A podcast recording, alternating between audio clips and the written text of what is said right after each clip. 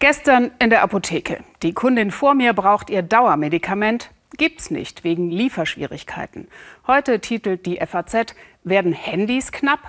Auch Autos rollen nicht wie geplant vom Band. Immer wieder muss die Produktion stoppen, weil Module fehlen. Für Turnschuhe, Fahrräder und selbst fürs Spielzeug unterm Weihnachtsbaum könnte es dieses Jahr eng werden. Warum? Weil Frachtschiffe vor den Küsten der Welt in beeindruckenden Staus stehen, so wie hier vor Los Angeles. Der wochen- und monatelange Stillstand im Güterverkehr über die Ozeane, ausgelöst durch die Corona-Pandemie, wirkt immer noch nach. Wie abhängig wir doch vom Nachschub aus Asien sind. Michael Grütz berichtet aus Rotterdam. Er sieht überall gleich aus auf der Welt der Container. Gerade sind so viele von ihm unterwegs, dass fast alle Häfen und Lieferwege geradezu verstopft sind. Ein Megaproblem, mit dem sie auch in Europas größtem Hafen Rotterdam kämpfen. Kaum jemand spürt das so direkt wie der Unternehmer Henry Honkop.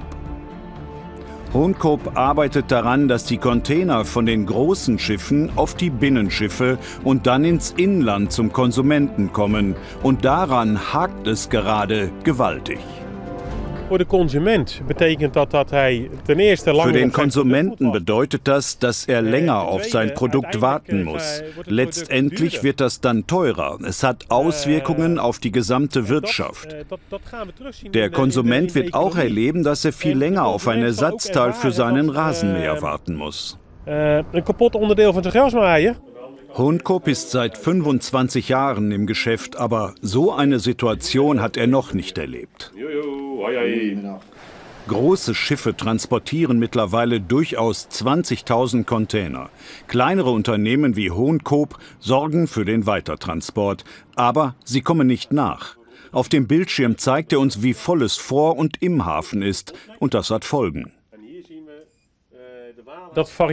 Äh, Die Wartezeiten im Hafen variieren gerade von 24 äh, Stunden bis 163 Stunden in der Spitze. Die Kapazitäten liegen dann still und sind unbenutzt. Und die Nachfrage nach Schiffen und Transport werden nicht weniger, sondern eher mehr. Und diese Verzögerungen kosten ihn viele tausend Euro am Tag, sagt Hohnkoop. Die Containerpreise haben sich vervielfacht. Äh, Voriges Jahr im August, September hatten wir einen Rückgang durch Corona. Und nun sehen wir eine enorme äh, Zunahme an Ladungen, ein Strom, der nicht aufhört. Das Problem, als die Nachfrage gerade wieder anspringt, blockiert das Containerschiff Ever Given sechs Tage den Suezkanal. Und Corona-bedingt schließt China im Sommer ganze Häfen.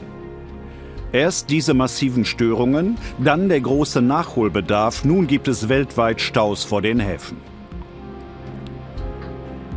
Sie bringen Möbel, Elektronik, Spielzeug und müssen warten, bis sie in Los Angeles einlaufen können.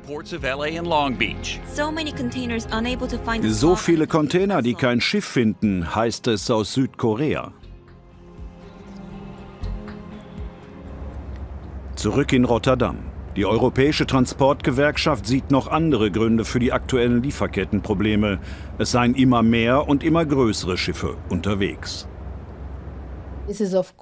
Das beeinflusst natürlich, wie man mit diesen Mengen umgehen muss. Es gibt nicht genug Platz und Kapazitäten in den Häfen, um diese Mengen an Containern zu handhaben. Und es gibt natürlich eine Überlastung der Binnenschifffahrt im Straßenverkehr und bei Lkw.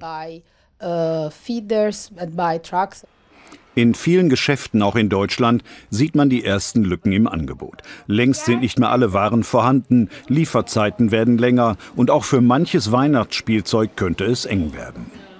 Es ist teilweise dramatisch, das muss man äh, sagen.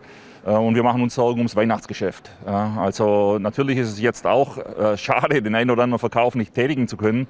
Aber äh, massiv wurde das Problem an Weihnachten.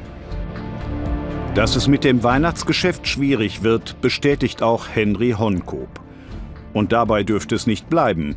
Er glaubt, die Lieferkettenprobleme werden bis Ende des nächsten Jahres andauern.